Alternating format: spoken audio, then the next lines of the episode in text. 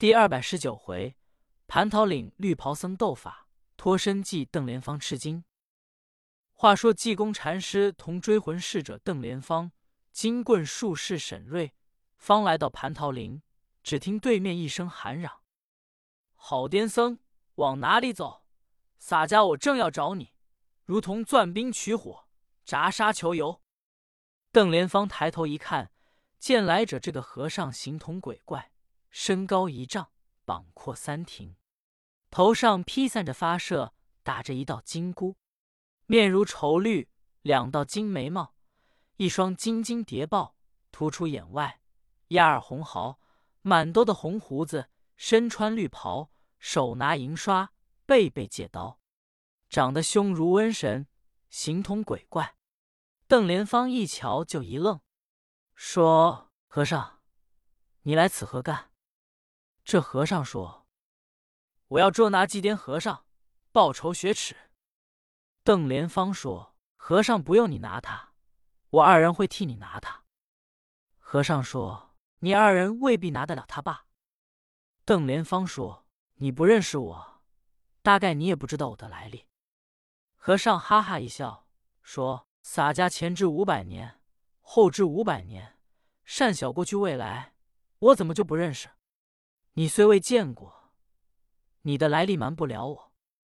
你原本是万花山圣教堂8魔的门人，你叫邓莲芳，你不认识洒家，你回去见了你师傅，就提蟠桃岭有一个绿袍和尚，大概他就告诉你了。你2个人既要拿祭奠，又怎么能违？”邓莲芳说：“我这里有法宝。”绿袍和尚说：“好，你既有法宝，先让你拿他。你如拿不了，洒家我再拿他。”邓莲芳一听这和尚口气不小，不知道那和尚是谁。沈瑞说：“祭奠，你可认得我？”济公说：“我怎么不认得你？你是魔崽子！”沈瑞一听勃然大怒，说：“好癫僧，你敢出口不逊，带我来结果你的性命！”济公说：“你要结果我和尚，你怎么配？”沈瑞立刻将鹿和珠掏出来，照定济公打去。只见一道白光扑奔和尚，就听和尚喊嚷：“可了不得了，救人啊！”话言未了，就听这鹿和珠山崩地裂一声响，见济公翻身栽倒在地，人事不知。沈瑞哈哈一笑说：“邓大哥，你可是瞧见了，我打算怎么个祭奠和尚，原来平平无奇，被陆和珠将他镇住。你我将他扛回山上，将他用火烧死，给韩贤弟报仇。”邓莲芳说：“绿宝和尚，你也回去吧，我2人将祭奠和尚拿回山去，也算给你报了仇了。”绿袍和尚说：“也罢，便宜他，你2人把他扛了走吧。”邓莲芳这才扛起祭奠和尚，同沈瑞2人架起抄脚风，来到万花山圣教堂。来到大厅，正赶上卧云居士凌霄、同天河调使杨明远、桂林樵夫王九峰、陆河童子怂海在一处谈话。邓莲芳同沈瑞2人来到客厅，陆河童子金海说：“你2人哪里去来？”邓莲芳说：“实不瞒众位祖师爷，我2人下山去把祭奠和尚拿来了，给我韩贤弟报仇。”陆河童子怂海说：“你这2个孽畜，真是在现眼，叫祭奠和尚这样耍笑，你我真得万花山丢人。”邓莲芳说：“怎么现眼？”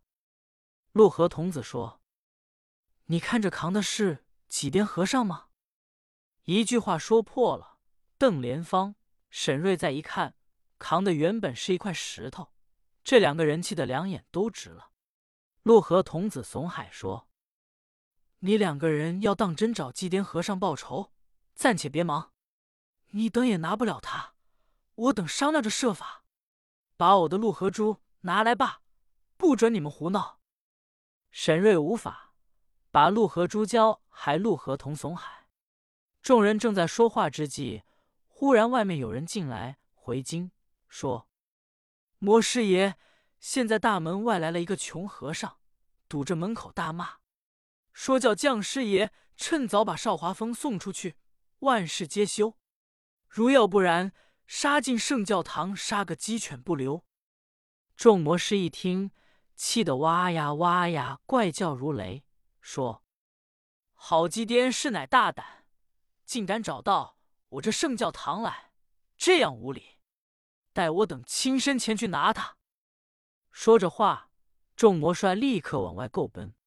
书中交代怎么一段事呢？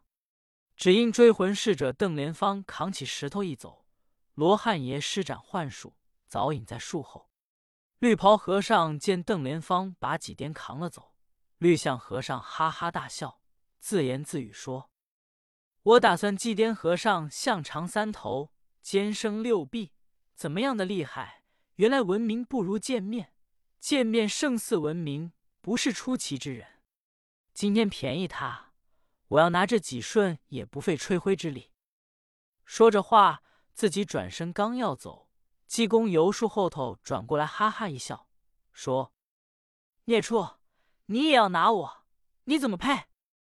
绿袍和尚一看，喝了一声，说：“好癫僧！”济公说：“好孽畜！”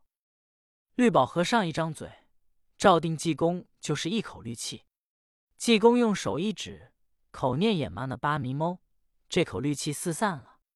绿袍和尚一看，气往上冲，说：“癫僧，你敢破我的法器，待洒家用法宝取你！”说着话，伸手由兜囊掏出一颗珠子，其形有鸭帽大小，名叫如意珠。这颗珠子最厉害无比，打出来无论什么妖精就得现原形。要是凡夫俗子，能把三魂七魄打去。立刻照定济公打来，济公一伸手，口念六字真言，把这颗如意珠接在手内。绿袍和尚一看，大吃一惊。济公把僧帽摘下来，说：“好孽畜，你也不知道我和尚是谁，我叫你瞧瞧。”立刻用手一摸脑袋，现露出金光、佛光、灵光三光。绿袍和尚一看，吓得亡魂皆冒。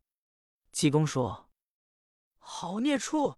你没有宝贝了，带我和尚来拿你。”绿袍和尚吓得一阵怪风，径自逃走。书中交代，他这一走就逃到五云山五云洞，邀请五云老祖晃动巨妖幡，怒摆群妖五云阵，跟济公作对。这是后话，暂且不必细表。济公也并不追赶绿袍和尚，罗汉爷这才够奔常州府来。到常州府衙门，差人进去回禀知府顾国璋、顾国义，赶紧吩咐有请和尚进来。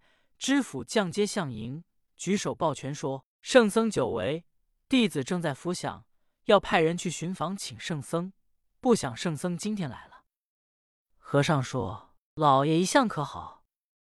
知府说：“托福。”和尚同知府进了书房落座，有家人献上茶来。知府说：“我这里也不知邵华峰现在哪里窝藏，正在盼想圣僧，只因上线前者来文书催捉邵华峰，我就急了。乃至盗贼人的下落，手下的快班都是凡夫俗子，也拿不了他。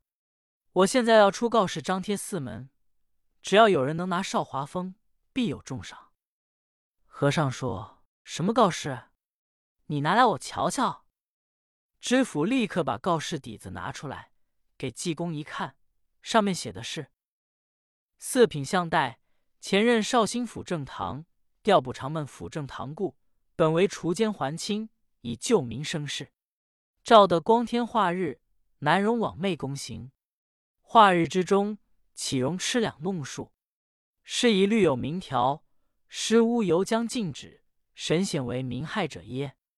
近者本府不得不能正己化名，竟有慈云冠妖道邵华峰，心妖作祟，以害民生。据虎狼之姿，是妖人之术，心如毒蝎，遇之者家败身亡；胆若豺狼，逢之者难逃生命。若不早为驱除，势必尽遭毒害。为此，释养因郡君瓦人等一体之息，或有斩邪之术，或有除妖之法，或自己不能转引他人，或此地无有求之别郡，果然除去瓦害，本府不惜重赏，务期合力奉行，慎勿瞻前顾后。特是幼养之息。下面写着年月日，十天某处，和尚看罢哈哈一笑说：“老爷这张告示就是贴上，也未必难有人出手。”知府说：“我想也是，不如还是求圣僧给占算占算，少华峰在哪里？求圣僧慈悲，将妖道拿获才好。”和尚说：“我倒知道少华峰现在万花山圣教堂，我和尚不去，是我虎头蛇尾。我和尚要去，必要惹出一场磨难，这也是天数当然。”正说着话，只见手下差人带着小悟禅进来了。悟禅原本奉济公之命，同金毛海马孙德亮弟兄、韩龙、韩庆在灵隐寺看庙，防妖道上灵隐寺暗害众僧。果然妖道等去了，悟禅等把妖道群贼赶走，金毛海马孙德亮众人告辞，回归陆阳山。悟禅在庙里多日，不见济公回去，也不知常州府慈云观的事完了没有。悟禅把庙中托付师弟悟真，他要来瞧济公。一晃脑袋来到常州府门首，一问当差人等，差人这才带悟禅进来。知府说：“少师傅来了。”悟禅进来先给济公行礼，见过知府。济公说：“悟禅，你来做什么？”悟禅说：“我不放心，来瞧师傅，不知慈云观的事完了没有？”知府说：“别提了，现在少华峰还没拿着，圣僧说在万花山圣教堂，不好去拿，正在为难。”悟禅说：“那算什么，不用师傅，我去万花山拿他。”济公说：“你别去，你要一去就惹出大祸。”悟禅不听，站起来就走。济公一把手没揪住，悟禅一晃脑袋，径自够奔圣教堂，焉想到惹出一场大祸。不知后事如何，且看下回分解。